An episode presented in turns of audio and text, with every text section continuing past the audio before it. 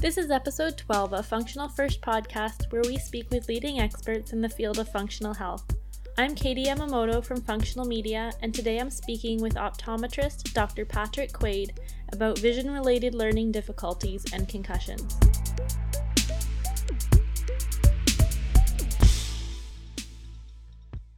Thank you for letting us interview you today. Can we start by having you introduce yourself and a brief background?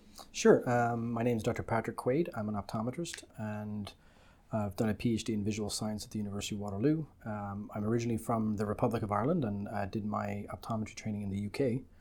And after I finished my optometry, I practiced in Moorfields Eye Hospital in London for about three years and then came to Canada to do my PhD. And what got you interested in optometry? Well, as a child, I actually had I was involved in a motor vehicle accident, and I sustained a concussion when I was about eight, eight going on nine, and I was knocked out of commission probably for about two to three years.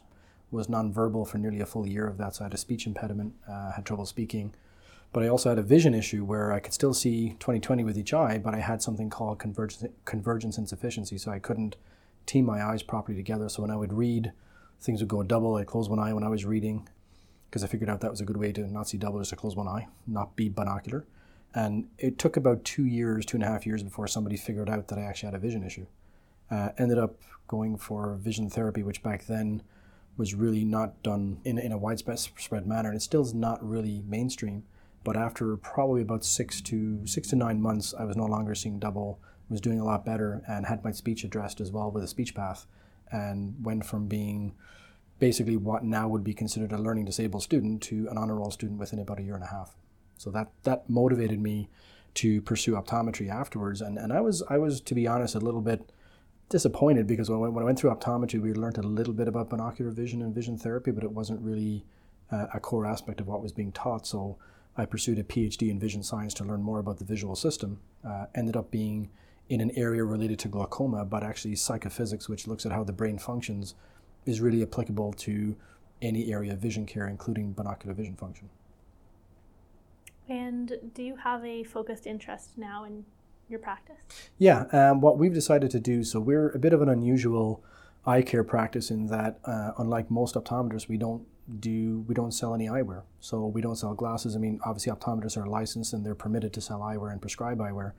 Um, we've decided just to focus purely on the rehabilitation of the visual system. So we can still write prescriptions and send the patients back to the routine optometrist. Um, but what we've decided to focus on is dealing with children with learning issues and dealing with children with um, concussion histories who also have eye teaming issues. So our role is to work within a collaborative team model. So we work with uh, speech path, we work with psychology, we have sports medicine, physiotherapy, chiropractic. We work with a lot of different disciplines because concussion, for example, as you know, is a is a multidisciplinary area. But what we're what I think makes our clinic very different is that we're also very research based. So we we actually have a grant um, from the government called SR&ED, which actually gives us money to help us to publish data and track data on these patients. So not only are we treating patients to better improve the quality of life, we're actually collecting the data as we're doing it and we're publishing it and hopefully adding to the literature and science, which is helping us to better understand concussions and learning issues. And actually, there's a lot of overlap between the two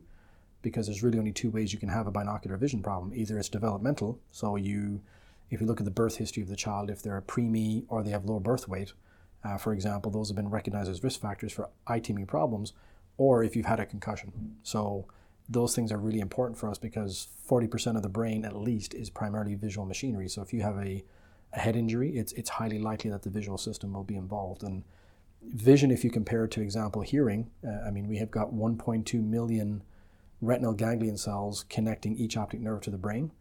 And if you compare that to 30,000 ganglion cells connecting each ear to the brain, uh, the visual system is a very dominant sense. So it's, it's really important for us to look at that element very closely in our practice and try to tie it into things that we see every day in clinical practice. So, just going back to the visual system a little bit, as an optometrist, how do you think of or categorize the visual system?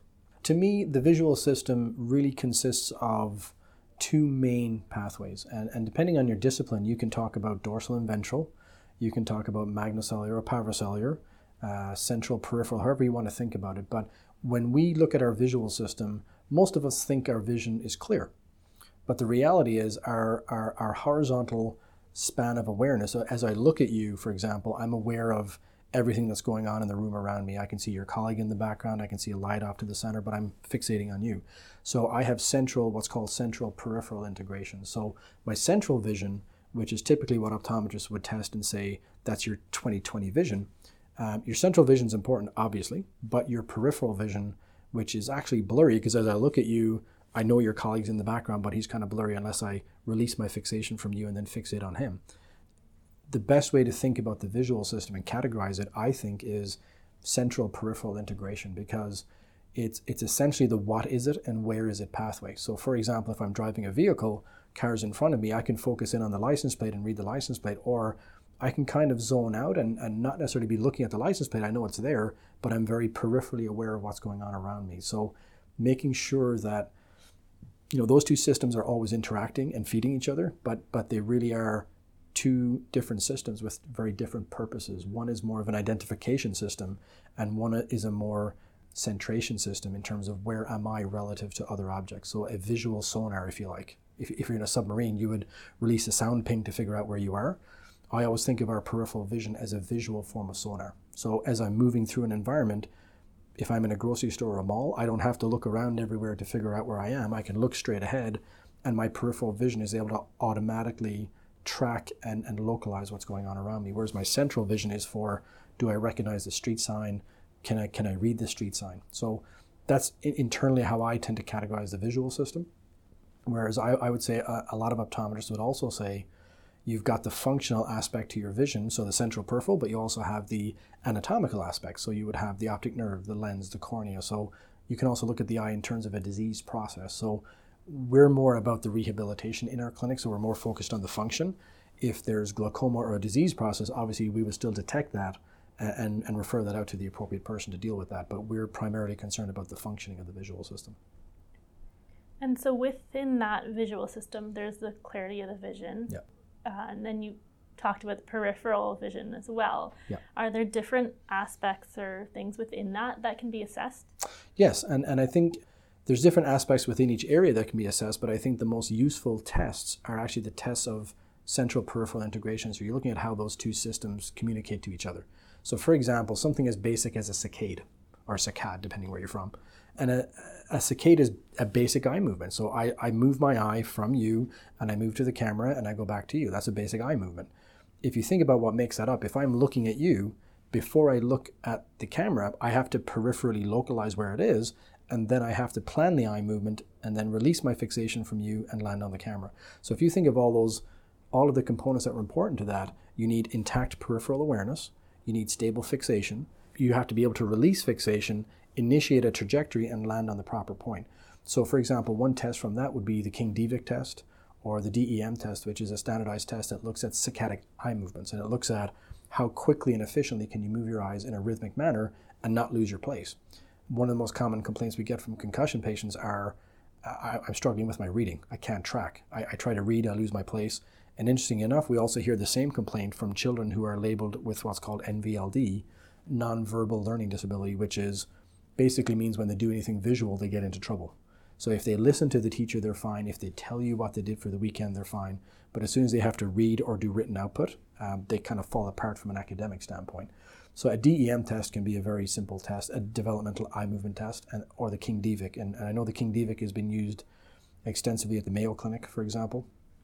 So it's not exactly a unused test; it's pretty widespread used. Um, the other thing that we like to use is, which really looks at eye movements also, is a Visagraph, which is a it's a goggle, and, and, and you put it on. There's four infrared cameras on the inside of the goggle. The person reads material, and the cameras actually record what the person what the person's eyes are doing on the page. So you can see their eye movements in real time, which is really revealing because it, it's very hard to, for example, in the concussion world, how do we know if somebody's truly concussed? Are they faking it or are they concussed? It's very hard to fake eye movements. It's very hard to fake how you read, especially if it's in your head, right? So that's one test. I would say the other test that we tend to use a lot is our test of ocular motor function. So, for example, just basic convergence. I'm moving my eyes towards my nose it's it's very interesting that if you understand how to use your periphery, you can greatly increase your control of your eyes.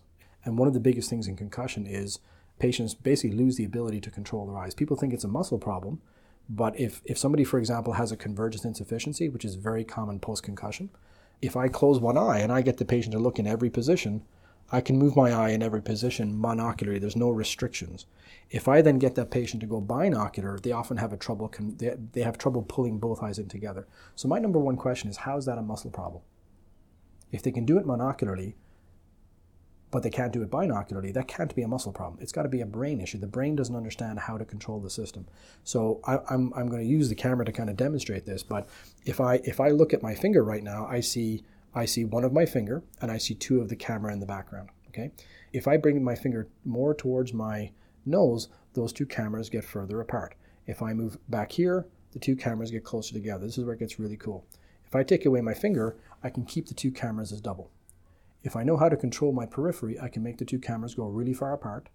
I can make the two tripods touch. I can make the edge of the camera touch. I can make them double again, look in the middle. I can look at the left camera, and I can make one eye move, and I can hold it in a converged position.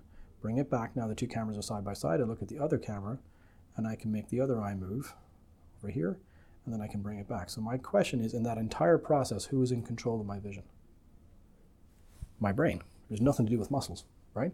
So the fallacy that we think that a concussion is a muscle issue when somebody can't team their eyes together, it's actually the brain's inability to control the visual system. And I think that's where you've got to go back to neuroanatomy and realize that 40%, and that's a Felleman and Van Essen paper from 1991, published in Cerebral Cortex, at least 40% of the primate brain is primarily visual machinery. That is a massive proportion of our brain, uh, and, and it's bigger than any other area.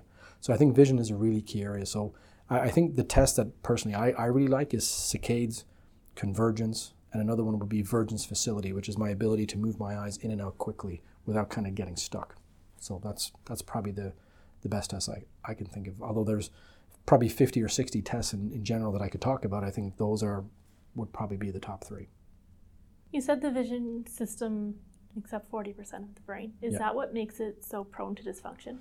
I think so. And, and the analogy I try to use is if you have a TV, for example, and let's just say you've got vision, vestibular, and proprioception, and you've got three cables going into your TV, and your TV stops working or it starts to crackle and not work properly, and you've got a big honking cable attached to your TV, and you've got two small cables. Which cable are you looking at first? The big one. You're looking at the big one, right?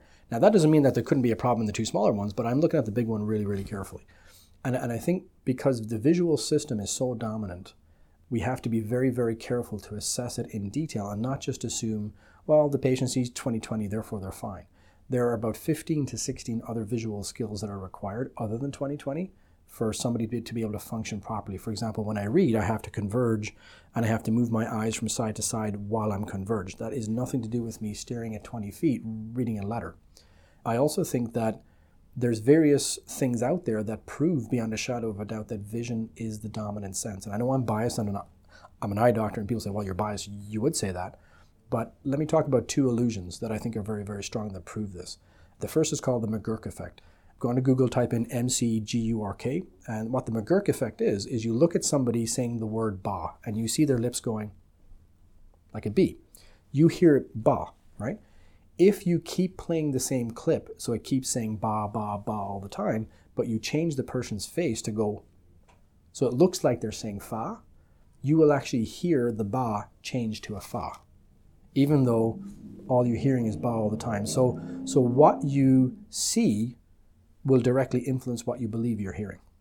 But if you close your eyes all the time, all you'll ever hear is ba. So there's actually a clip, if you go online and type in the McGurk effect, uh, there's a professor from Southern California who's got a wonderful clip on that.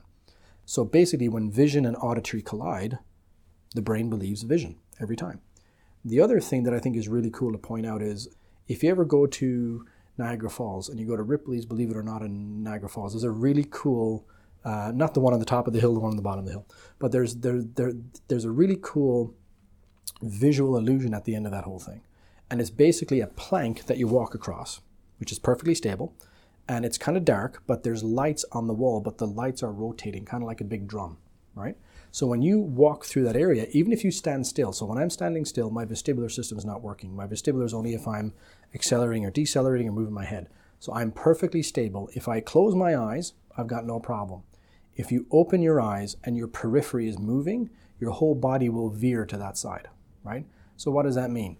That means that the visual system, when it's put up against vestibular and proprioception, the brain will believe the visual system. And that makes sense. If I've got three cables, you know, a big thick cable and two small cables, I'm going to believe the information coming from the big cable, even if that information is incorrect. And I think that's why it's so important that we delve into the visual system in detail in post concussion and visually related learning disabilities, especially reading and written output. Those are the ones that are majorly hit. And you know, there, there can be other issues like fine motor integration in reading in, in learning disabilities. There can be phonetic problems. Maybe you need to bring a speech path in. You need to bring in bring in an OT. But I would say more often than not, in kids that have reading based issues, they typically have a fairly high degree of ocular motor dysfunction. And, and, and in concussion populations, I would say it's it's 80 to 90% plus of these patients. I mean, there's a reason why a lot of them are light sensitive. They can't handle peripheral motion in crowds. They have trouble with computer screens. If you say to most concussion patients, How do you feel when you scroll on a computer? How does that scrolling on the screen make you feel? They will go, oh, It makes me feel terrible. I hate to look at it. So, so I think understanding the anatomy and understanding that the reason why it's so important to look at vision is because it is a dominant sense. And, and I've, I've spent enough time with sports medicine and PT and OT and chiros, and a lot of them will do a test where they'll say, stand up on one leg and now close your eyes. And then the patient will lose their balance and they'll say, oh, that's because there's vestibular dysfunction. I would kind of come back at them and say, well, when the patient closes their eyes, you've removed their vision. So if they lost balance when you remove their vision, what are they using to maintain balance? Primarily their visual system. So yes, you still want to look at vestibular and you want to look at proprioception because for example, uh, I had a patient this morning who was a diabetic, and we were doing a, an initial concussion consult on her, and she's got peripheral neuropathies in her feet. So her proprioception is not going to be as good because she's getting some numbness in her feet. That is absolutely a factor in her balance. But she also had double vision out to 25 centimeters, which I'm pretty sure is a factor in her balance too. So, so I think looking at vision as a dominant sense, I think is really important. Not negating the need to look at the other senses, but I think making sure that vision is, is kind of given the respect that it deserves as a sense because it really is one of our most dominant senses. Do you ever see balance go the opposite way, where if someone with a visual issue closes their eyes and their balance improves? I would say yes. Actually, there's one patient that we had where the patient had a visual midline shift, which basically means if both of my eyes are working properly, my visual midline should be here. Typically, our, our, our, our visual midline should be over our sternum. So if I'm standing up and if, if I perceive my center is here, I should be balanced when I'm standing up, right? If I develop a visual issue and the brain starts paying a lot more attention to one eye than the other, what's going to happen is that visual midline is going to get pulled towards the dominant eye. And what's typically going to happen is the patient will then use this as their reference midline, and the brain knows, well, this should be over my sternum. So now I'm going to adjust my gait like this. So you'll often see the patient kind of off a little bit. And what I find is, is when a patient has a visual midline shift, when they close their eyes, you will often see their, their gait kind of improving because they're getting rid of the confounding signal between the vision and the vestibular. Uh, and that, so you do see that sometimes, but obviously it's not practical to say to a patient, please go through your whole life with your eyes closed. Uh, and, your, and your balance will be better. So, so I think it's, it's, it's, it's, it certainly does help from a diagnostic standpoint. But I would say most patients, when you remove vision, most of us who are not concussed and don't have any injuries, if we stand up on one leg and then we close our eyes, most of us would say that's more challenging because you, you're now purely reliant on your vestibular and your proprioception. And then, of course, if you come along and say to the patient, now I want you to stand on a pillow, so you're not getting any proprioception, you're purely relying on your vestibular, it's more difficult again. So I think every sense, I always think of a three legged stool you know, if you take away one leg on the stool, the stool's going to fall. So I think vision, vestibular, and proprioception, they're all important. But we always have to keep in mind vision can trick the other two. So if the visual system is dysfunctional, you know, one of my colleagues um, who does a lot of diagnostic work for us from a vestibular standpoint, she loves the phrase, the eyes are the liars. And the reason why, and the first time she said that to me, I kind of got offended. I'm like, what do you mean the eyes are the liars? And, and she said, well, if the eyes are dysfunctional, they give false results on the other stuff. So you're kind of leading us down a pathway where we think it's vestibular dysfunction, but we look at the inner ear, the inner ear is not pooched. We do vestibular testing, the vestibular system comes up okay. But it looks and it, and it walks and it quacks like a vestibular problem. So all the testing will suggest a vestibular issue. The symptomatology will sound like a vestibular issue, but none of the vestibular testing is giving a clear-cut vestibular diagnosis. And those are the cases where vision is probably murking the waters because how do we ultimately assess the vestibular system? We can't assess it directly, correct? Mm-hmm. We can't we can't uh, open up the petrous bone and peek inside at the vestibular system because it's, it's enclosed by a very hard bone. So if we can't assess the system directly, how do we assess the vestibular system? We look at eye movements. We look at nystagmus. We look at so oh so I'm assessing the vestibular system. I can't assess it directly, but I can assess it indirectly by looking at eye movements. Ah, but what if there's a problem with the visual system superimposed on what I'm looking at? I, I think that's when it starts getting pretty interesting from a diagnostic standpoint. Uh, let's go back to the childhood learning issues. Yep. Can you just give us an overview of that and what you generally see in the clinic? Sure. If we go back in time, I think my original interest in binocular vision really did stem from the learning difficulty side. And I, I hate using the term learning disability because when you say to a kid you've got a disability, does that make them feel good? Probably not. And, and, and they usually don't think they can get better because now they've got a label. So I, I always use the term learning difficulty. There's something getting in the way of the learning. If we can figure out what that is, and we can't always do, do, do that with everybody, but if we can figure out what that is and remove the barrier, the learning should occur. So my, myself and uh, Dr. Simpson, uh, Trefford Simpson at, at, the University of Waterloo, I would say, I think it was uh, 2013, so probably about three or four years ago, we looked at 100 children. So we took 50 control cases. Uh, these are between the age of 6 and 16, and we took 50 kids with an IEP. So that's an individualized educational plan, which is basically the school saying, little Johnny can't read, so we're going to give him a laptop to read him. So now he's fixed. Now I'm like, well, no, he's not fixed because he, he still can't read. So we took about 50 of these IEP cases that were that, that had had auditory things ruled out and speech things were ruled out. So it was it was primarily they're not reading, but we don't know why. And we published a paper in Graefe's Archives of Clinical and Experimental Ophthalmology so it was published in a medical journal, and what we showed was 14 out of the 15 oculomotor indexes were significantly different, significantly reduced in the IEP group versus the control group. And if you took uh, two or three of them, I think it ended up being two, if you took Vergence facility, so how quickly I can move my eyes in and out, and symptom scores, and you just took those two metrics, you could predict with a 92% accuracy randomly, if you randomly picked one person out of 100, which group they were from. And if you picked any three metrics, you could not only determine if they were an IEP or a control patient, you could determine with a fairly high degree of accuracy what their reading performance was. And we recorded the reading using the Visagraph, so we actually used an infrared tracking system. So the nice thing was that we determined the reading level of the child ob- fairly objectively. It wasn't something that we influenced, right? That paper came out, and then people started to realize that, oh, okay, oculomotor function is playing a role in learning difficulties, especially when they're reading based.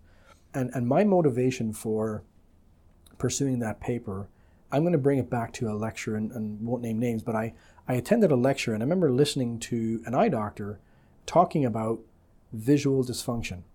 And, and the statement that he made kind of kind of kind of annoyed me.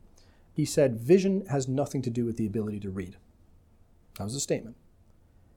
And I kind of scratched my head and I thought, well, if I close my eyes, it doesn't really happen, does it? So vision is obviously involved in reading. I, I would like to think and I would like to hope what he meant was visual acuity is nothing to do with the ability to read. So I can have somebody who's a very good reader who can see 2020. I can have somebody who's a very bad reader who can see 2020. That I would agree with. But vision to me encompasses not just visual acuity, but the other 15 or so visual skills that are involved. And if we published a paper in a, in a medical ophthalmology journal proving that there is actually a significant difference in general in the binocularity and visual status between IEP kids and control kids, it kind of flies in the face of that type of statement. So, so I think, and the fact that the CITT study, the um, the Convergence Insufficiency Treatment Trial, which was published in 2008, so it's a double-blind, placebo-controlled, randomized, multi-center trial funded by the NIH. Optometry and ophthalmology co-authored, so we're actually on the same page with this. They're saying that convergence insufficiency is highly treatable if it's done the proper way. So we have a paper showing that there's a correlation between poor ocular motor dysfunction and reading difficulties. And we also have a separate NIH trial showing that certainly one major component of these binocular vision issues called convergence insufficiency can be treated with a high degree of success.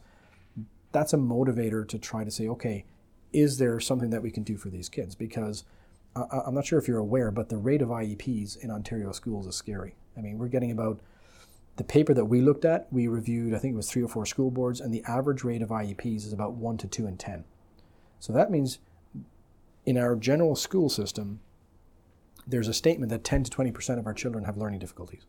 That's a really high number. And, and I think if, if, if you look in the literature on the prevalence of true learning disabilities based on developmental issues, like if somebody has a true developmental delay, it's, it's a lot lower number than that.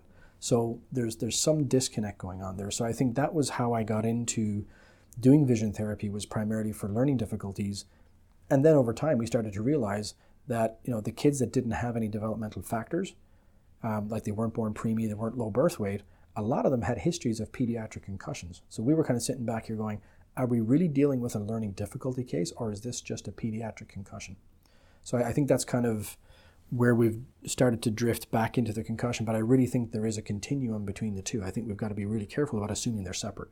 For example, this uh, this week we just published a paper in vision development and re- rehabilitation with the University of Toronto with the sports medicine folks. We tested 250 uh, varsity athletes at baseline, and we found depending on what you looked at, depending on what binocular vision dysfunction um, section that you looked at, anywhere between 12 to 18 percent of the supposedly healthy athletes at baseline are failing ocular motor testing at baseline. So you could say, you know, one in 10 to one in five potentially we say one in five, one in five athletes playing sports do not have a very well functioning binocular vision system. So, if they then go on to have a concussion, it probably explains why you often see different patterns of recovery in two people that have had a very similar injury, very similar sport, yet they have the injury and they both recover completely differently. So I think baseline, obviously, when I deal with a patient who's had a concussion, you're not just dealing with the concussion, you're dealing with the concussion plus all the pre existing history. So to go back to your question about what do we tend to see when the when when the patients come in, if it's a if it's a pediatric case and it's a learning difficulty case, we often hear the child is struggling majorly with reading. There's an IEP in place at school. The other thing that's often brought up is is an overlap between ADHD and binocular vision symptoms. And, and that's really something that we tend to bring up a lot and say, you know, we've got to be careful because it could be one, it could be the other, but we do know that five out of the nine symptoms of ADHD overlap with the symptoms of binocular vision dysfunction. So I think the incidences of binocular vision dysfunction in the ADHD population is 15.9% compared to 2 to 3% in the general population.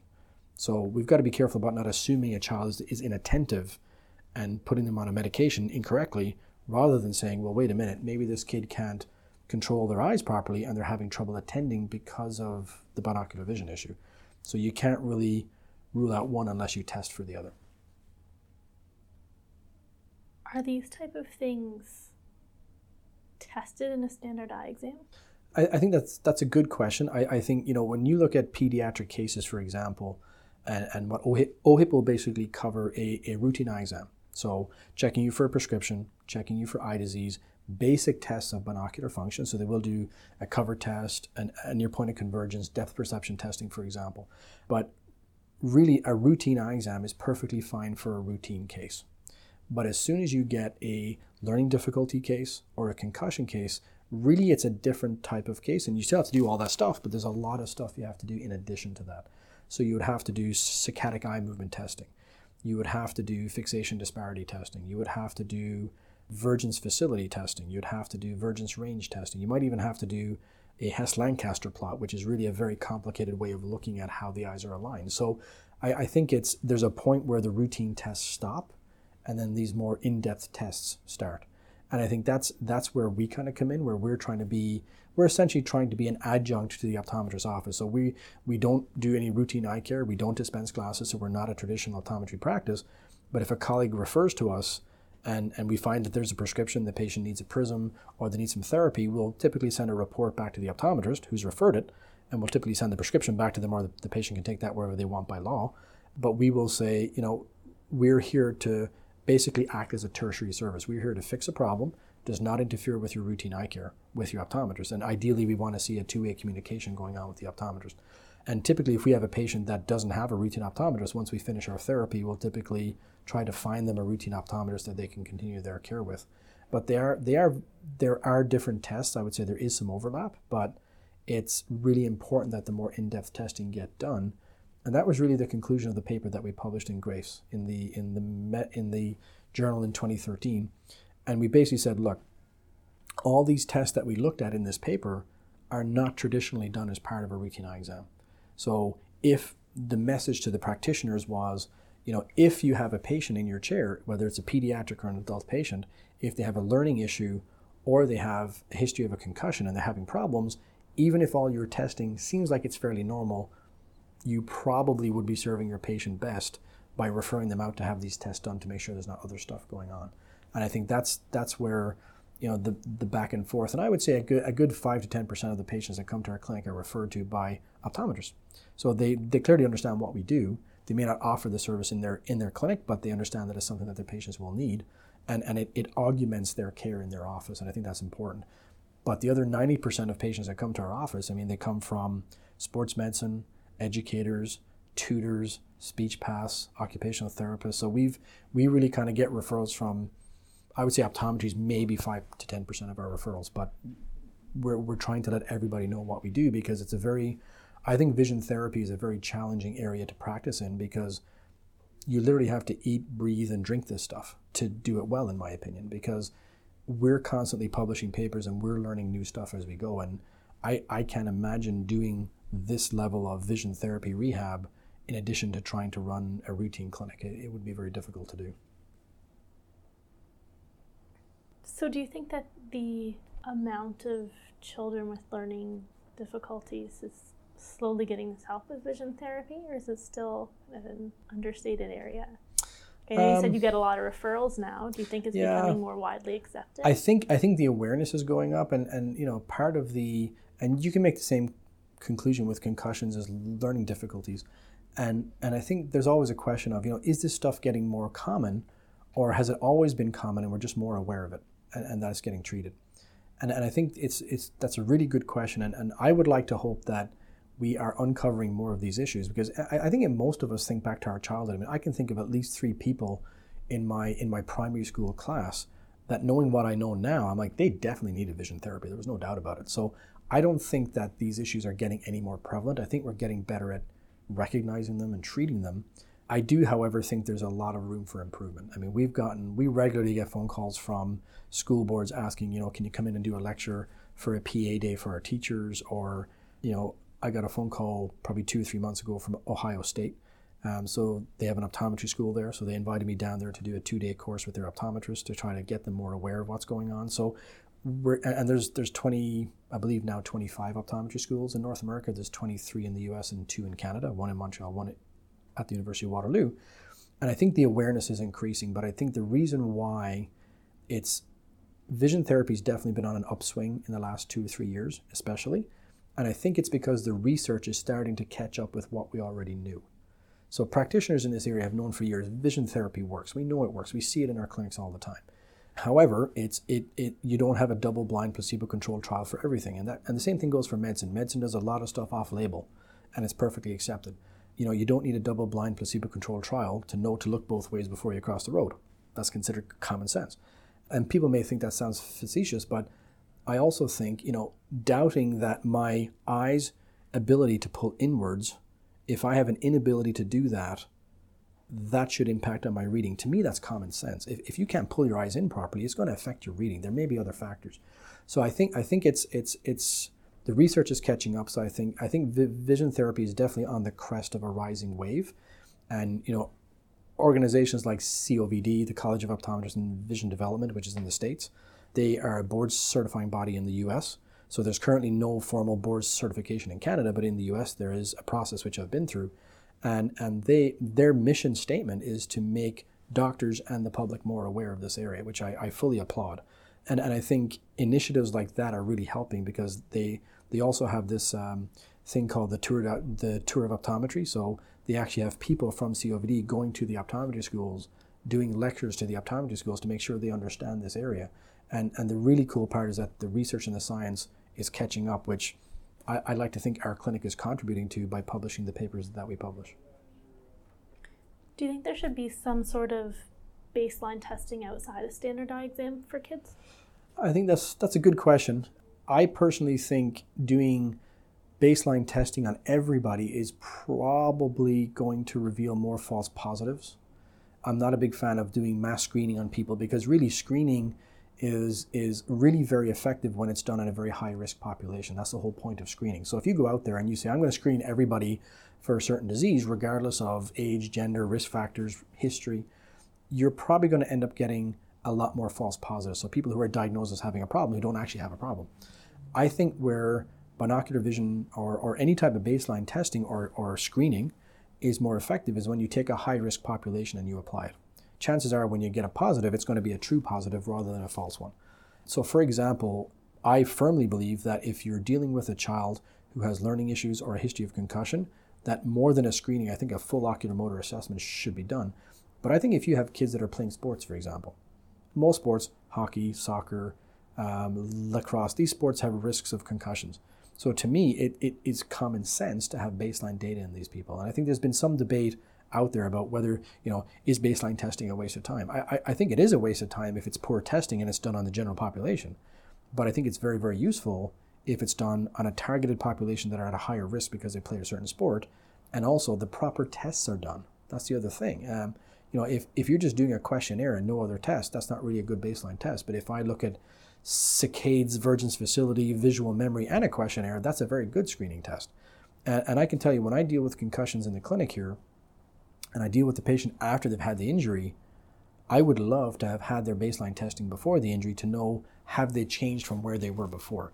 Because, for example, the uh, the paper that we published this week is stating that potentially one in five athletes have a pre-existing problem. Now, I'm sure the insurance company would love to hear that because oh, pre-existing issue.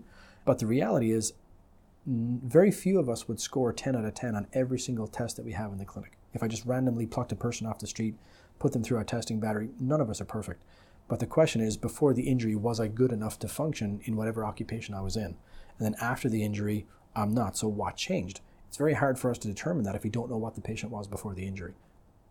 I'm actually personally a little bit shocked that insurance companies haven't picked up on this because if if, if, if you go and get life insurance, what happens? Somebody comes along, they look at your blood work, they measure your blood pressure, they do all those testing. Nobody looks at your balance, nobody looks at your visual function, nobody looks at your vestibular function. Yet those three things are very key to your balance and your coordination in space. And if they're off, you're going to be much higher risk for having an accident. So I would actually say having baseline testing on higher risk populations makes sense. Doing baseline testing on everybody randomly, you're probably going to get more false positives. So I would say in general, I'm in favor of it, but with a caveat. Are there any visible indications that can lead you to believe that someone might have an eye issue and should get tested? That is an excellent question because I would say most of the time, looking at somebody with a binocular vision issue, unless they have a strabismus where the eye's turned, and that's a very obvious type of binocular vision function, you can see that just by looking at them, one eye's in or one eye's out. But I would say most binocular vision dysfunction, when you look at the person, their eyes look okay. That's the reason why it's so easy to miss. And that's the reason why parents will often say, Well, I didn't think my child had a lazy eye in one eye um, you know, they're 2400 in one eye in 2020, but the eyes look straight. And, and I've thrown that out there on purpose because I would really like for society to change the terminology lazy eye. If you injured your leg and somebody said, well, your leg's just lazy, that, that'd be kind of offensive, right? Like, well, it's not, it's not working, right? So it's a, it's an underdeveloped eye, or it is a, or it's, it's a, it's a dysfunctional eye. It's something that needs treatment, right? It's not something that's lazy. So if you're a poor kid and you're sitting there and somebody tells you you got a lazy eye, you kind of feel like, geez, I should, I, I should, I should try harder. But I think in in general, most binocular vision issues are not visible. And, and that's why it's really important that we pay attention to how the eyes are actually functioning. If somebody can't track properly on a page, how do you know that by looking at their eyes? The answer is you don't. So you've got to test them and ask them questions. That's why it's it's it's all well and good asking a 12 year old about their vision or a 10 year old, but a six year old who's got a visual problem, if you think about it, if they if they're seeing abnormally, if their tracking is off and their vision is off, they've never known any different even though if you and I lived in their visual world for a day, we'd, we'd wonder, how are you coping with this? To them, that's their normal reference. So if their eyes look fine, and even though their visual system is, is markedly abnormal, but they have no normal reference, do you think that kid's going to complain to the parent? No, because that's, that's their normal. So I think we've got to be really careful about knowing that in general, you can't tell just by looking at the patient. And if it's a younger child, we have to be cognizant of the fact that they may still have markedly abnormal vision, but because they have no normal reference, they're probably not even going to complain about it. So we've got to be really careful about how we test those kids.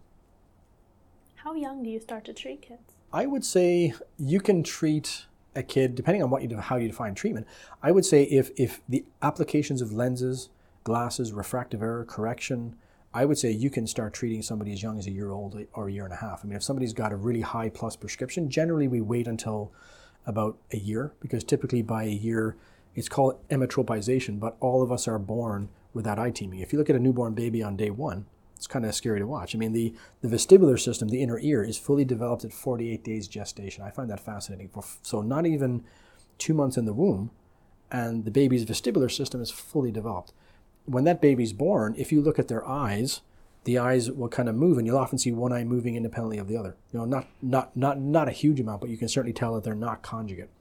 Typically, by about three months, when that infant's able to roll over onto their stomach and lift their head up independently, so when the neck muscles engage, the eyes tend to lock in a line. So that four month post birth time is really important for the infant. So when we see infants, usually around four to six months, we're looking to see if they have convergence. And that's a very simple test. You could dangle some keys and move it towards the infant, and you want to make sure that their eyes are able to converge on the target. Because if that kid has convergence, I can guarantee you they have cortical fusion to some degree, right? We typically wouldn't jump in and start prescribing lenses if there's a problem until at least a year old, um, maybe 18 months if it's a very high refractive error. In terms of therapy, obviously therapy is a little bit different. You have to be able to interact with the child. I would say probably about five or six is a good start, starting point for those kids, but it depends. We, we've had five year olds who are very interactive. Uh, we've treated one four year old who was very interactive, who did quite, quite well in therapy.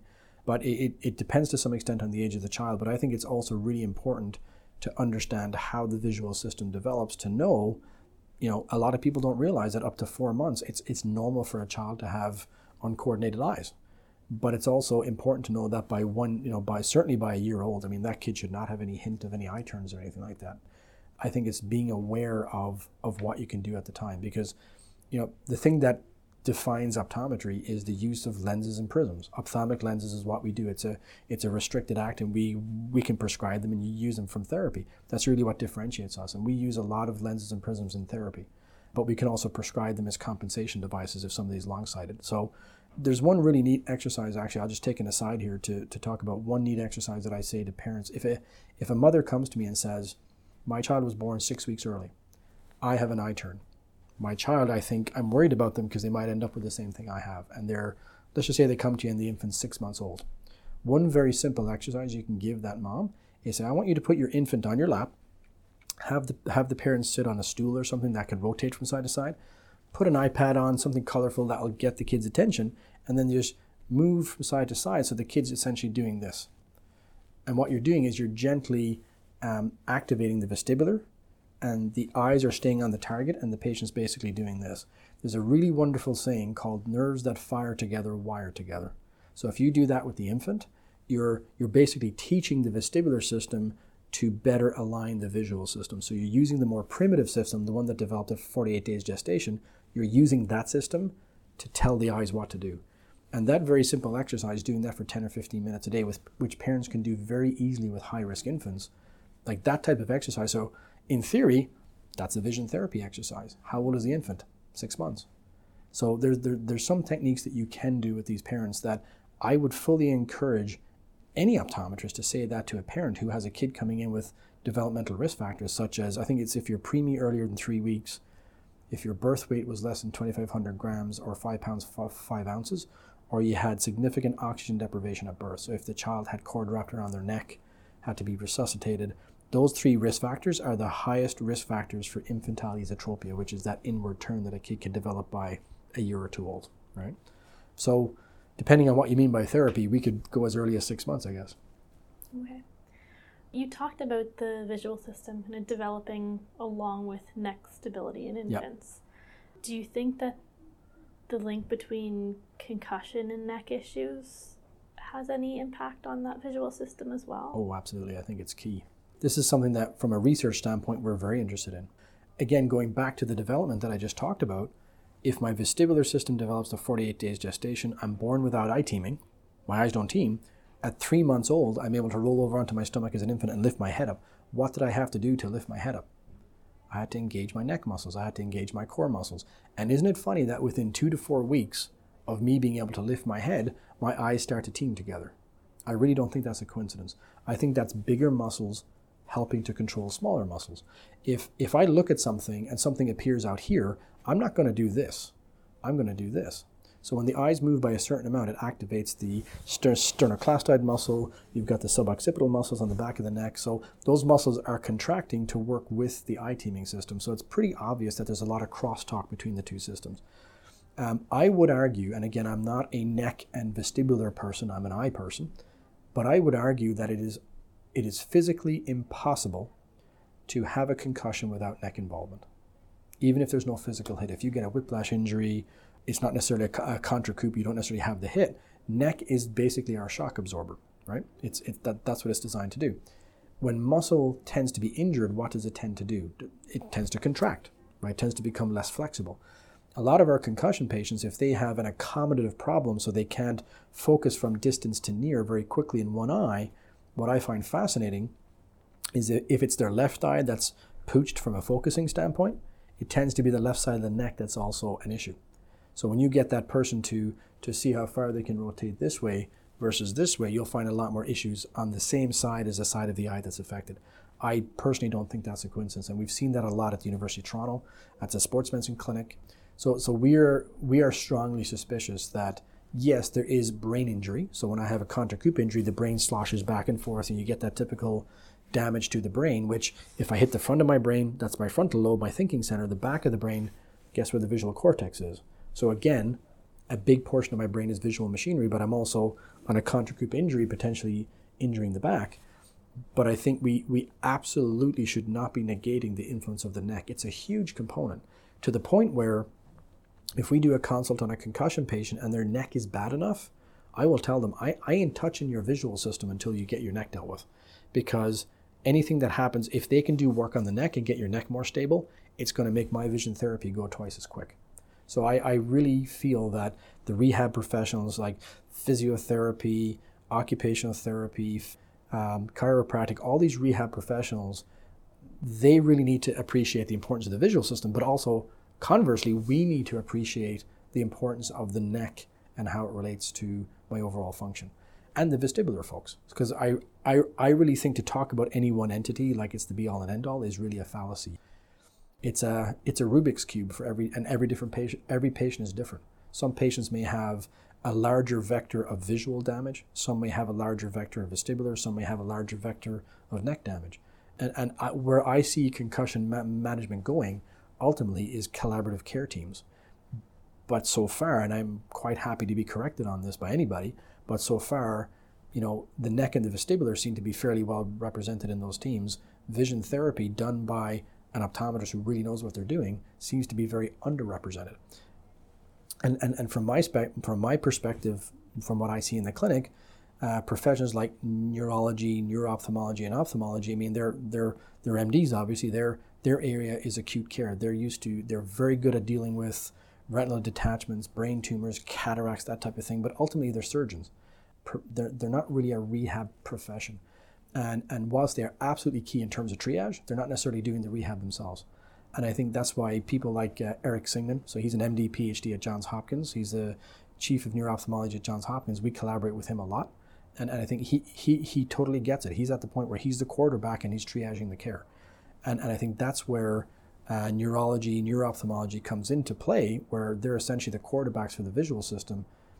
But the reality is, it's usually not a surgical problem. It's it's not something you can fix with a pill. It's something you have to fix with rehab.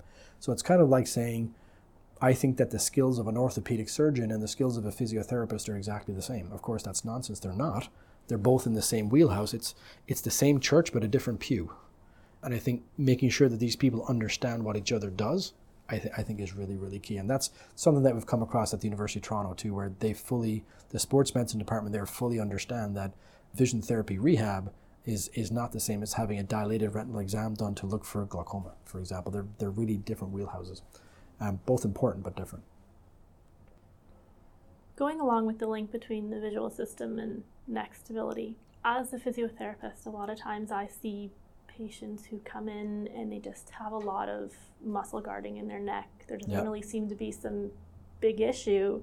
They're just always sore and tight Yeah. in their neck. Do you think it's plausible that those people might have some sort of vision issue? I think it's it's a chicken and egg discussion, really. A, that's an excellent question because what we find is two things can happen. The neck is the primary injury source, and the muscles contract, and the patient's stuck in a certain position, or they have restrictions, or the muscle's tight, and the physiotherapist is going in there trying to trying to help, trying to get it loose, trying to increase the range of extension. That's that's one aspect. The other aspect is if I've developed a binocular vision problem, and let's just say I'm intermittently seeing double, and there's six extraocular muscles wrapped around each eyeball, right? Uh, two are oblique muscles at, at oblique angles. So it's very easy. I think it's cranial nerve six, four, and three. You've got your inferior rectus, superior rectus, medial rectus, lateral rectus, superior oblique, inferior oblique, times two for each eye. Plus you got the internal muscles in each eye. So you've essentially got 14 muscles trying to coordinate at the same time. If I develop an imbalance in my ocular motor system and I start intermittently seeing double, and I figure out as a patient, huh, that's weird. If I hold my head like this, I don't see double as much. And a lot of patients figure that out very early on. They'll say, yeah, you know, if I go like this, it's really, my eyes feel strained, and sometimes I go double. You know, if I hold my head like this, it's a lot more comfortable. So over time, what's going to happen is they're going to drift into that position. And what's going to happen to the neck muscles if I keep my head in this position all the time? Eventually, this muscle is going to start to clamp down. It's going to start to contract. This muscle may or may not because it's it's on the other side getting stretched. So a visual issue can lead to a neck muscle issue, or a primary neck muscle injury can also lead to a secondary eye problem. So that's kind of what I mean. It's a it's a it's a it's a chicken and egg. And my answer is in a chicken and egg scenario, you look at both. The cynic in me says treat one and see what happens. right? I mean, if, if you treat the neck and the patient doesn't get better, that's probably telling you there's visual involvement. So if, as a physiotherapist, you've been seeing the patient for six months and they're not really getting anywhere, that's probably telling you something. And, and I would say the same thing the other way around from a vision standpoint. If I'm treating a patient from a vision, and, and I know that type of case should improve very, very quickly, but this is improving very, very slowly, and it's like pulling teeth, I'll usually put a pause on the therapy, send out for a PT assessment because I think the neck is probably a bigger deal. The best thing that was ever said to me by one of my mentors years back the difference between a good practitioner and an excellent practitioner is the latter knows when to get somebody else involved. And I think that's probably the best way I can put that. On that note, are there any red flags that healthcare providers should be aware of? Um, red flags in terms of pathology or mm-hmm. red flag? Yeah. So I think that that's a very good point because when we're dealing with concussion cases, we also have to realize sometimes you can get a patient coming to you who's presenting as a concussion case, but really it's a there's a disease process going on. So let me give you an example. This is actually a real patient that we saw. We had a patient a couple of years ago who had been diagnosed with a, with a, with a, with um, an amblyopic eye or a lazy eye from from her young years, and she was probably in her 60s. And she came to us and said, "I read Sue Barry's book, Fixing My Gaze, and in that book it talks about vision therapy, and she was in her early 40s when she had that done, or mid 40s." and I'd like to see if I can do some vision therapy to improve my to improve my weak eye. And halfway through the conversation, she brought up, she said, Yeah, you know, my eye's always been a little bit turned in, but I've noticed over the last six months, my eye's kind of gone in a little bit more, right? Now, she's never going to see double because she's suppressing one eye, it's long standing. Um, however, I've always been taught that if you see an inward deviation, so if the eyes start to go ease or inward, and it happens after about the age of eight or nine years old, and it's new, it's pathology until you can otherwise prove it. Because the abducens nerve, cranial nerve 6, which innervates the lateral rectus and pulls the eye out, if you get anything that affects cranial nerve 6, so you could have an internal carotid artery aneurysm, or you could have a high intracranial pressure. So, for example, a medullocytoma of the brainstem. One of the very first characteristics that occurs is the eye starts to drift in, right? So you got to be really careful as an eye doc to say, okay, if I'm assessing something, this could just be a, a bog standard esotropia. Could just be an amblyopia case, or if you listen to the patient, the patient said, My eye turn changed. So that particular case, we sent it out for an MRI and actually came back. There was actually a tumor growing around the ICA. And we would have looked very, very dumb if we decided to treat that as a vision therapy case. And then six months down the line, it turns out the, the patient had a brain tumor and we were doing VT on him. So, so from our perspective, those types of red flags are things that the doctors will look for. The other thing you can do is a visual field test.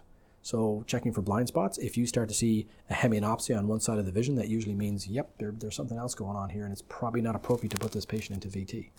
The other thing I find is very useful is uh, contrast sensitivity. So there's uh, contrast. You can look at gratings that go from very, very high contrast, like very, very obvious black and white bars, to very, very subtle black and white bars. And if somebody has um, a long-standing weakness in their visual system, if they're an amblyopes, they'll typically have a very slight drop off on their contrast sensitivity function. If somebody has pathology, you'll typically see a, a drop. They'll, they'll just they'll just drop right out. So there's two or three tests that we can do in the clinic that we can say, okay, this is probably not the patient has a vision issue, but it's not a vision rehabilitation issue. It's more a pathology issue. And obviously, we check for the other things like if the patient has glaucoma or they have cataracts or stuff like that. So I think the red flags for us are more pathology because when you're dealing with the brain, you know, people love to um, not necessarily dumb down, but they love to simplify vision therapy and say, well, you're doing eye exercises. I would love to rename vision therapy or binocular vision therapy ocular neurology because you're essentially dealing with the brain, right? So if, if I'm training somebody to move their eyes, I'm not just doing eye exercise, I'm training the brain to, to better control the system. And I think, you know, under, understanding that that's what we're doing, we're getting into the machinery of the brain. Well, if a patient comes to us with a certain problem, 99 times out of 100, out of 100 it might be a binocular vision issue or a vision therapy issue, but that one out of 100 could be could be a brain tumor masquerading as a binocular vision issue. So knowing those red flags and making sure we pick them up is a really critical part to the initial assessment that we do here in the clinic. Are there any common statements that patients may make that healthcare providers should be aware of that may indicate a vision issue? Sure, and I'll, I'll kind of maybe break that up into two categories and talk about concussion and learning. Okay. Um, I would say from a concussion standpoint, I can think of at least three to five things that you really want to watch for. The first would be tracking issues when I'm reading. Like reading has become very difficult since my concussion, or I just read less. Okay. Second one would be light sensitivity is a big one. A lot of these patients come into the consults wearing sunglasses, even even if you turn off the lights. Uh, the third one for concussion would be extreme sensitivity to fluorescent lighting. If you think about fluorescent lighting, it's it's kind of a flickering light where you and I wouldn't perceive the flickering, but a concussion patient may. So that's called a critical flicker fusion frequency or the CFF. Their CFF drops basically. So that'd be the third one. The fourth one would be difficulty handling busy areas. So for example, the patient will say, if I go to a grocery store or a mall that peripheral motion of people walking around me, I feel like I just want to do this. I just can't handle all that peripheral motion. And I think that's that's really important to pay attention to because if the patient stays in that environment, they start to drift into a fight or flight reflex mode. So they actually can get anxiety attacks in that in that mode. And they, they may go to the family physician and complain more about the anxiety or the anxiety attack rather than what triggered the anxiety. And next thing you know, the physician's putting them on an anti-anxiety med, not realizing well, actually, it's not anxiety all the time. It's only anxiety. It's situational anxiety, right? So I think that's that's an important factor. The other thing is lack of tolerance on computer screens. So they will say, I really can't sustain uh, work on a computer, and when I try to scroll, a lot of the patients will will say this very particular phrase. They will say, when I scroll on a computer screen, I just want to do this. I just can't look at the motion. Not many of them come in saying they see double. You might get some who who'll say, yeah, when I look up close, things drift in and out it, it's also really important how you ask the question. Some patients will say, do, some, some, some docs will say, do you see double? And the patient might think, well, he or she is asking me, do I see double all the time? Well, no, I don't. But no, I'm asking, do you see double even if it's only some of the time? So some patients say, oh yeah, I see double when I'm reading and it kind of sometimes, and they, they'll even describe how it goes double. Some of them will say, well, it's kind of oblique and it goes like this. So they'll, they'll describe it to you, but you have to ask the question correctly to get the answer that you're looking for. Um, and I always phrase it, you know, do you see double even if even if it's only sometimes? And you tend to tend to get a better response. So that's more the concussion side. The learning difficulty side, I think with kids you have to be more careful because my point was they've lived in that abnormal visual world their whole life. They don't they've never known any different. Whereas a concussion patient will will give you all their symptoms because they saw perfectly fine before the injury. So I think with kids, what I'll often say to them is, you know, when you're looking at print up close, is it always clear or does sometimes go clear fuzzy, clear fuzzy? And I'll use that phrase, clear fuzzy, clear fuzzy, because if I say, does it drift in and out of focus? A six year old doesn't know what I'm asking. Focus might mean attention, right? So I, I try to use visuals and uh, or I, I, I, try to use language that is more appropriate for their age. Um, so I'll ask about do things go clear fuzzy, clear fuzzy? I'll ask if they have any trouble with tracking. I'll ask the parent if the kid has issues hunkering down and just getting stuff done. And that's, that's a difficult question because sometimes kids are just kids and there's nothing going on at all, right? I actually put a lot of stock in talking if possible, to the teacher. Say, what are you noticing in the classroom? Is little Johnny much more behaved from 9 a.m. to 11 a.m. and he's much more of a nightmare when it's you know 2 p.m. to 3 p.m. So is the kid having more melting down episodes towards the end of the day because that's more of a fatigue pattern. So I think there's you know it's kind of like the old saying, history, history, history. You really got to ask questions in these cases, and I think one of one of the biggest things I will say to the parents is, have you listened to your child reading out loud? Because a parent will say, I think my child's vision is okay. I think their reading is okay. Well, let me ask you a question. If you're reading in your head, can anybody else hear you? No. Whereas if I if, if, if a parent listens to me reading out loud, and, and then they start to realize, geez, he's making a lot of substitutions. Like he's substituting words. He'll say a word that's similar to there, but not what's there. So, for example, they might say, um, you know, where instead of there, for example. You know, so that's a visual discrimination thing. Or the patient's reading and they're losing their place. But if you don't get the kid to read out loud, you're not going to notice. So I think asking those types of questions is really important. And, and again, touching base with the teacher if you can. That's not always possible, but it's useful. Is there any link between dyslexia and that is an excellent question. My, here, here's my my impression of dyslexia. And again, I've ta- I've spoken to speech, so I'm not speaking from an, un- an uneducated perspective. I have spoken to psychology, uh, psychologists that we collaborate with. I've spoken to speech paths. Dyslexia, in my mind, is a little bit of a throwaway term. It just means they're not reading very well. We don't know. We don't know why. When, when a parent says to me, "My child's been diagnosed with dyslexia," my next immediate question is, "What type?" And if they say, "Well, what do you mean? I didn't know there was different types." There's dysphonetic dyslexia and there's dyseidetic dyslexia. Dysphonetic means I don't understand how sounds and words go together, right? So if I say to a child in grade seven, spell the word future, and the kid says F U C H E R, they're incorrect, but they're correct phonetically because future ch sounds like ch, right? However, if a child says tries to spell future and puts in p's and q's, then that child has a phonetic issue. They probably need to see a speech path. However, if a child says F U C H E R, their phonetics are intact. They just can't remember what the word looked like. So that's dyseidetic dyslexia, which is more likely based on visual memory. So if I say to you, uh, I'm going to put you on the spot here, mm-hmm. um, can you spell the word station? Go ahead. S T A T I O N. Now, try it going backwards. N O I T A T S. Now, you were kind of looking up to the side. Were you trying to picture the word? Yes. That's visual memory. So visual memory is my ability. So as soon as I asked you to go forwards, yeah, no problem. I've seen that a million times. When I say go backwards, you immediately looked up and were access, and I could see, and you, your eyes were actually going this way.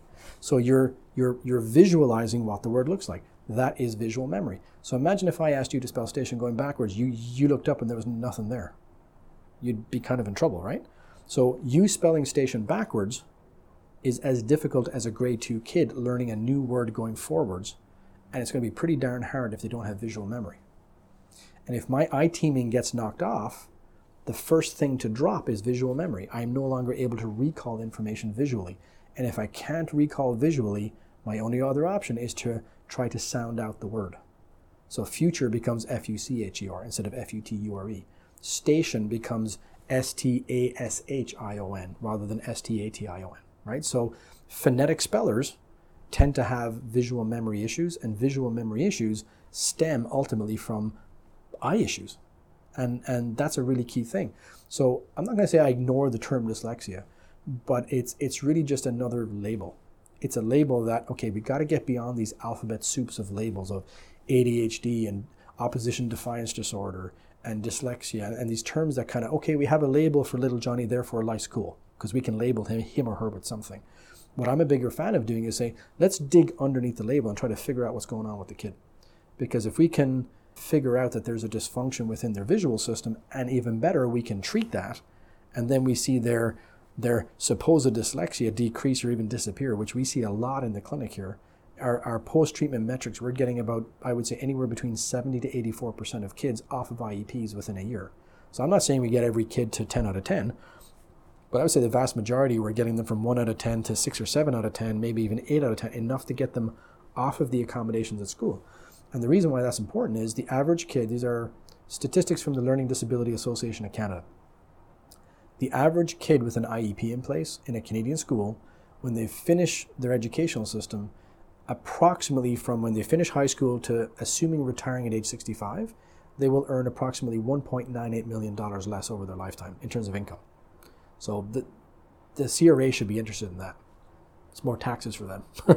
the other thing is the cost to the educational system is in the range of about $450,000. Uh, increased cost from uh, grade one to the end of high school, and over 60% of that cost comes from the parents' pockets, paying for tutoring, paying for psych ed evaluations. So you look at the total cost, it's a second mortgage to the parents, and it's nearly a $2 million hit to the individual. So if we can stem that tide a lot earlier and, and get at least some of these kids off these IEPs, I, I think it's going to have a trickle down effect to the point where economically it makes sense, healthcare wise it makes sense, and from a medical standpoint it makes sense. You used to hear the saying, don't sit too close to the TV, it's bad for your vision. Yep. Do you think that the amount of technology that kids are using now can have an impact on their vision? I think I think the answer is yes to that. In the in the 60s and 70s, vision therapy was looked at as voodoo and hokey, and now it's looked as oh, actually there's something to it because the CITT study was published, and maybe we were wrong. Maybe there is something to vision therapy. I, I think myopia and, and near point activities being interlingual, I think we're kind of going through that same stage. I still think the research needs to get stronger in that area, so I'll be upfront about saying that. But I think it stands to reason why, as human beings, are we still here? We're pretty good at adapting to our environment. What was it Darwin said? It's not the strongest of the species that survives, but it's the one that's the best able to adapt to its environment, right? What are we doing now more than ever before?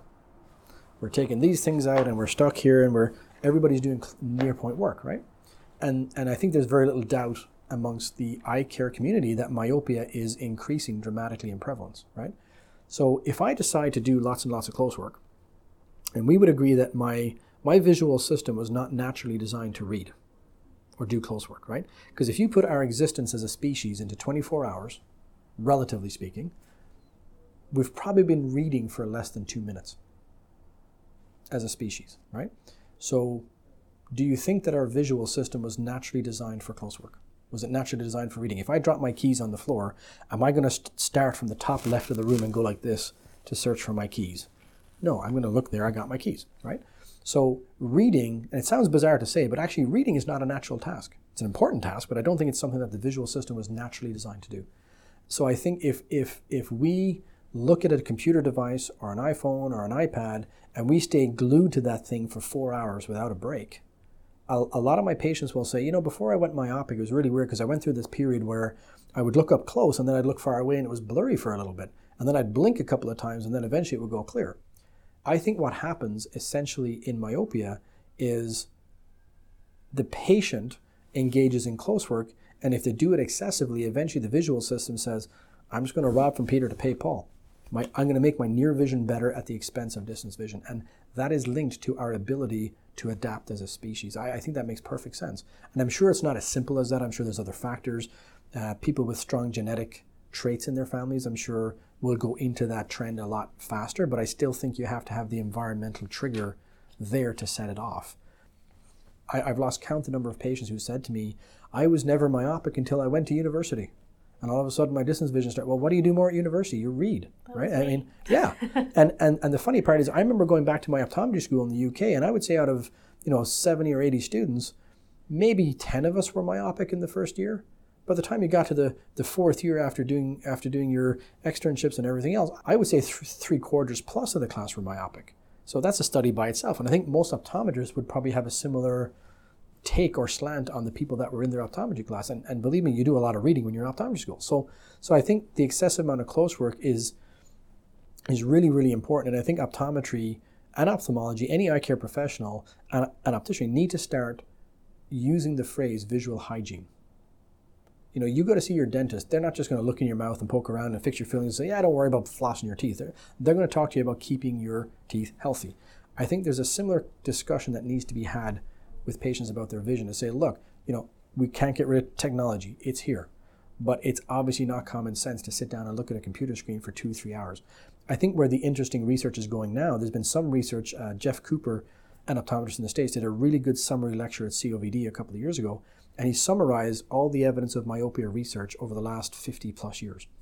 And a lot of the research shows that if you give near point plus, so when somebody's myopic, you, you, you give them a minus lens.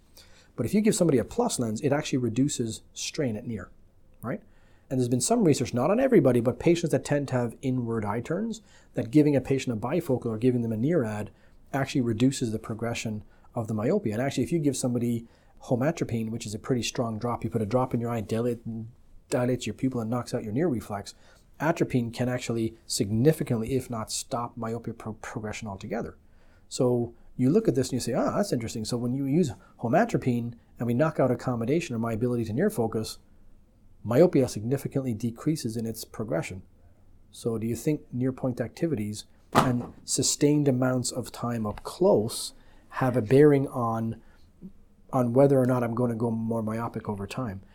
I think time will tell. We need more research. My intuitive gut feel, and it's 2017. If somebody listens to this recording in 10 years' time, they might go back and go, he was bang on. Um, because I really feel that it's not coincidence that if you look at, at, at the, the explosion in myopia, it's also correlating with the explosion of near point devices and technology that we're using up close. And, and I think, you know, myopia is an adaptation to relieve strain. And as a physio, you'll appreciate that whenever you have strain, the body always adapts to try to relieve the strain, right? Even if it's mm-hmm. even if it's an abnormal adaptation. So I think myopia is an abnormal adaptation to relieve near point strain. Therefore, one way that you could reduce that strain is you can't take the iPad away, you can't get rid of iPhones, technology is here to stay.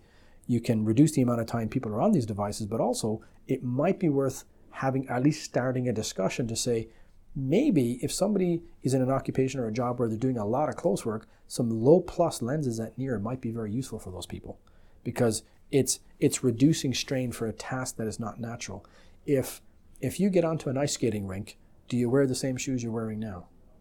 You put on a pair of skates, right? Mm-hmm. Why? Because it's a different task. If I'm using my vision for something that's not natural, why wouldn't I use a device to try to help me see more comfortably when I'm doing that task if it's not natural? And I, and I think that stands to reason. So my answer is yes. I think it. I think they are linked, and I think you know the old the old tales of you know don't read in the dark it's going to ruin your eyes. I think there's something to it, and I think that that truth comes from somewhere.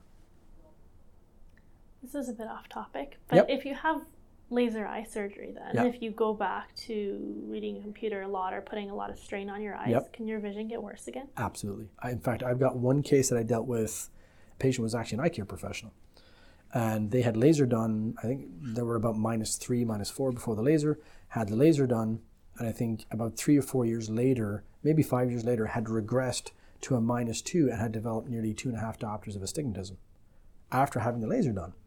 And you know, of course, then they're thinking keratoconus. Is it a corneal condition? They had all sorts of workups done. Everything came up normal, um, but they couldn't realize why she'd regressed back, and she didn't have enough corneal thickness to do the procedure again. And I had to look at her, and she had a she had a fairly significant esophoria, so the eye tended to drift inwards. Uh, the, her depth perception was good. She was pretty much 10 out of 10 on depth perception, but her ability to go in and out on vergence facility, she could go in, but she got completely locked on the way out. Um, but she was a definite esophore at near. So for her to do different tasks, she's going to be under strain just to pull her eyes out. Um, so we basically found, and she also had a vertical slip that she needed a prism for. So basically, this patient had a fair amount of ocular motor dysfunction, not enough to make her see double, but enough to put her visual system under a lot of strain. So, do I think it's coincidence that she regressed after her laser and she happened to have a lot of ocular motor strain? No, I think I think that makes perfect sense. So, I think you raise a good point because somebody going for laser eye surgery, you almost want to make sure that their ocular motor system is intact enough that if they have the laser surgery, they're not going to get into complications afterwards. I mean, I've, I've seen it's not common, so I'm not trying to do anything scary here or produce scare tactics. It's not common at all. But I would say over the years, I've probably seen at least two, maybe three patients who developed double vision post LASIK. So they had the LASIK and they saw 20/20 in each eye, but now they're seeing double. And I think the laser surgery didn't cause the problem. What the laser surgery did, because most surgeons will slightly overcorrect you. So if you're a minus two, they'll laser you to about a minus 250. So what that means is they're over minusing you a little bit. That's not a big deal because they want to get good acuity in 2020. But if they over minus you and your ocular motor system's kind of shaky, that might be enough to knock you out of alignment and make you see double. Now we treated those patients fairly easy, but we had to give them a prism, do some vi- vision therapy. I think two, two out of the three, they're not wearing glasses at all, and they're able to fuse. One out of the three, we had to keep a prism in the glasses. So they were they were kind of annoyed because they did the laser surgery to get out of glasses, and now they're wearing a pair of glasses with a prism. That's not for clarity, but it's to make sure that they don't see double. So I think I think laser surgery and ocular motor function are are linked, and I think you know the the surgical community for laser surgery needs to be aware that not commonly, but it's probably not a bad idea to look at the ocular motor integrity of those patients before you do the laser surgery. Because I've had laser surgery done on myself. I'm, I'm, a, I'm a very big fan of it. I think I think it's useful because you know trust me, it's not much fun being a minus four. You take your glasses off, you can't see anything, and you got to wear contacts and glasses all the time. But I think we would all agree it's not sensible to do laser surgery on somebody who has an unstable ocular motor system because then you laser them, you don't really know what they're going to be afterwards. Let's go into the vision therapy part of it a bit. Yep. Why and when would you use prisms? Prisms are they can be used for two situations. The first situation, well, you can use a lot of situations, but in general, they can be therapeutic or they can be compensatory. So Therapeutic is I'm using it to teach your visual system something. So for example, if if I get a prism bar here, if you look at my eye right here, and if I put a prism in front, you can see the eye still looks straight, but if I bring the prism bar down, what you see is the eye going in. And if I bring this up, then the eye goes back out again, right? So depending on how I hold the prism, I can I can make the eye go in or I can make the eye go out. So I can I can use a prism to basically teach the system strength, if you like, although really it's brain, right? It's kind of the same thing as me doing this. I can use a prism to make somebody see double. So I can make you see two of me, one image with one eye, one image with the other eye. So you can use prisms from a therapeutic standpoint. You can also use a prism from a compensatory standpoint. So if you come into me and you say, Dr. Quaid, I'm seeing double and I'm seeing double all the time, and I see one image of you here and one image of you here. I can take a prism and I can prescribe it in such a way to put the two images together so that you don't see double anymore. Now, is that fixing your problem? No, because if you take the glasses off, you're still seeing double. It's compensating for the problem. If somebody comes in seeing double, absolutely we'll prescribe them a prism to alleviate the double vision. But our goal is to do therapy to hopefully get rid of at least some of the prism, hopefully all of it. But whether they end up with a prism in their prescription or not long term, our ultimate goal is getting them functional, getting the system flexible because it's it's it's really important to have the flexibility in the system. Everybody gets caught up in the prescription and says, "Oh, we just need a pair of glasses. All you need is a prism. You just need a stronger pair of glasses." That's that that's about as silly and as daft as saying to a physiotherapist, "If I break if I broke my leg and my leg was weak and my leg was getting weaker, I just need a stronger crutch." As a physio, you would look at that and say, "Well, that doesn't make any sense at all. You want to do rehab and strengthen the leg." that's exactly our argument from a visual standpoint is a prism is use, is a useful tool it's not the be all and end all in fact the video that we have of that concussion patient who was leaning off by 15 to 20 degrees we put a prism in place because when, when he stood straight the floor looked tilted to him so you can use a prism conventionally or you can prescribe what's called a yoked prism where the prism bases are in the same direction so i can take somebody normal depending on how normal you think we are I can take somebody normal and I can make them walk funny. I can make them walk right gaze or left gaze. So if somebody comes to me and they're messed up and they say, if I look at the floor and the floor looks tilted to me and I have to tilt my body to make the floor look flat, I can take a prism and I can make the floor look this way so that they'll come back to this. So I can, I can actually manipulate the entire gait of the patient with a yoked prism. Whereas a non-yoked prism is used for taking a patient who's double and putting the two images back together. So prisms and lenses from our perspective are the most valuable tool that we have. And that's why I've often been asked the question by allied healthcare professionals, because you know, you, you often get a physio or a chiro or an OT, and, and, and they'll say, well, you know, is there some exercises that we can do with the patient? I understand there's a lot of overlap, but I'll, I'll, I'll say, you know, if, if the patient has had vision therapy done the way it should be done, the way I think it should be done, and the patient's fairly stable, we can may, maybe give some maintenance exercises for you to incorporate into everything else you're doing in PT.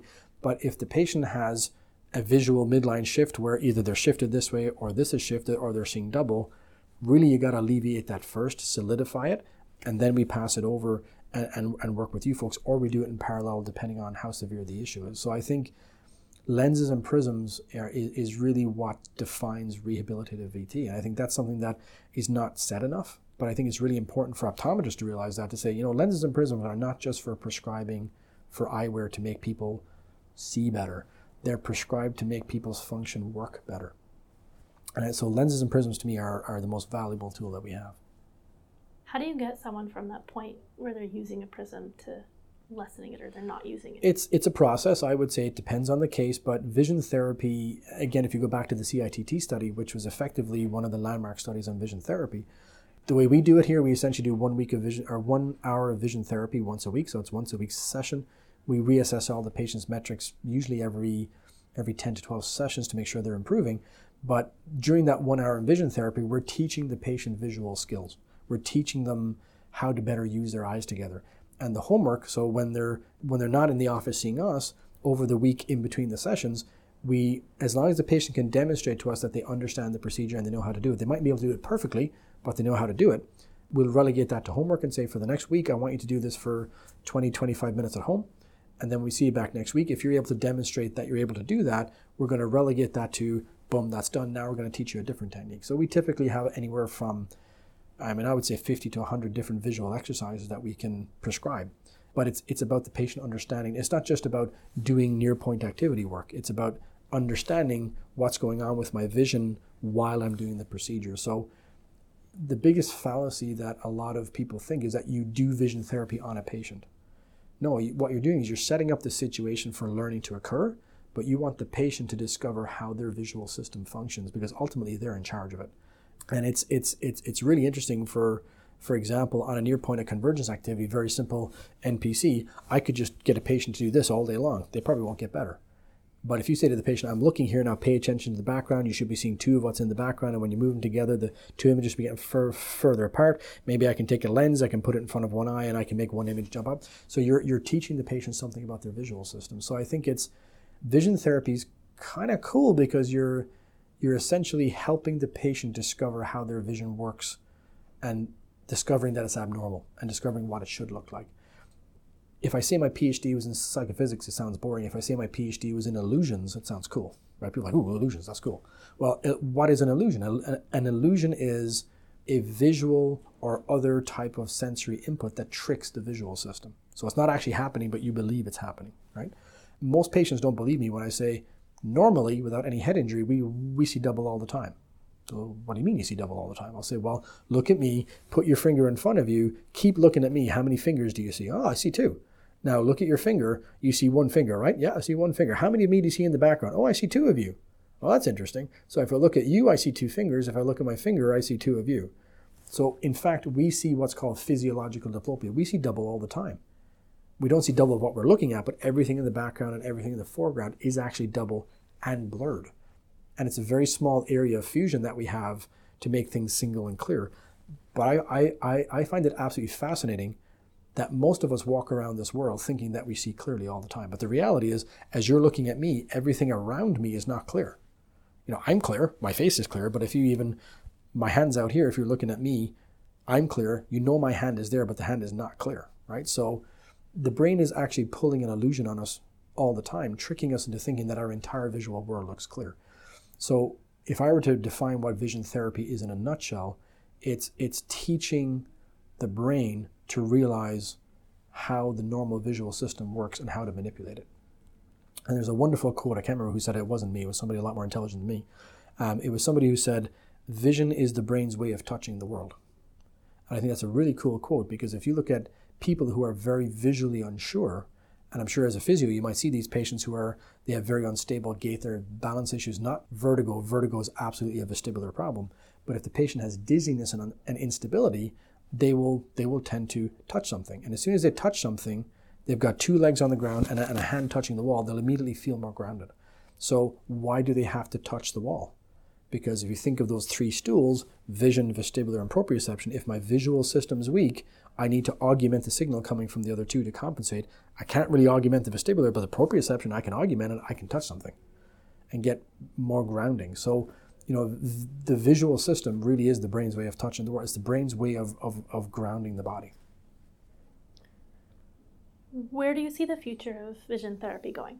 My hope is that vision therapy becomes pretty mainstream, just like physiotherapy, occupational therapy, speech and language pathology. And the interesting part is, you know, with, with every earned due respect to the other areas, you look at the amount, the sheer volume of research and evidence that's coming out in vision therapy now, it's it's substantial, and it's really hard to ignore it. And there was a brain injury publication eh, and it's the consensus guidelines for mild traumatic brain injury. It was published in Brain Injury last year in 2016. And if you look in that guideline document, which is actually published by a group of uh, psychologists in Hamilton, I believe, very cool document. They looked at all these different areas like physiotherapy, vision therapy, psychological services, all these different areas of concussion healthcare. And they assigned a level of evidence to each area, which is a really cool document.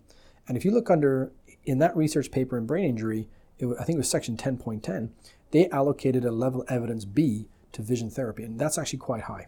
You know, C, most of the areas in there were level C. A is like a double blind placebo controlled trial, which virtually nobody had. And they had actually stated in there specifically that vision therapy is something that unfortunately gets usually gets left to the end of rehab. It should be brought in much earlier because it tends to be, you know, the patient comes um, fairly symptomatic. They might have broken limbs, they might have broken bones. All that stuff gets fixed, and it's usually towards the end of the therapy somebody goes, "Oh, you're seeing double."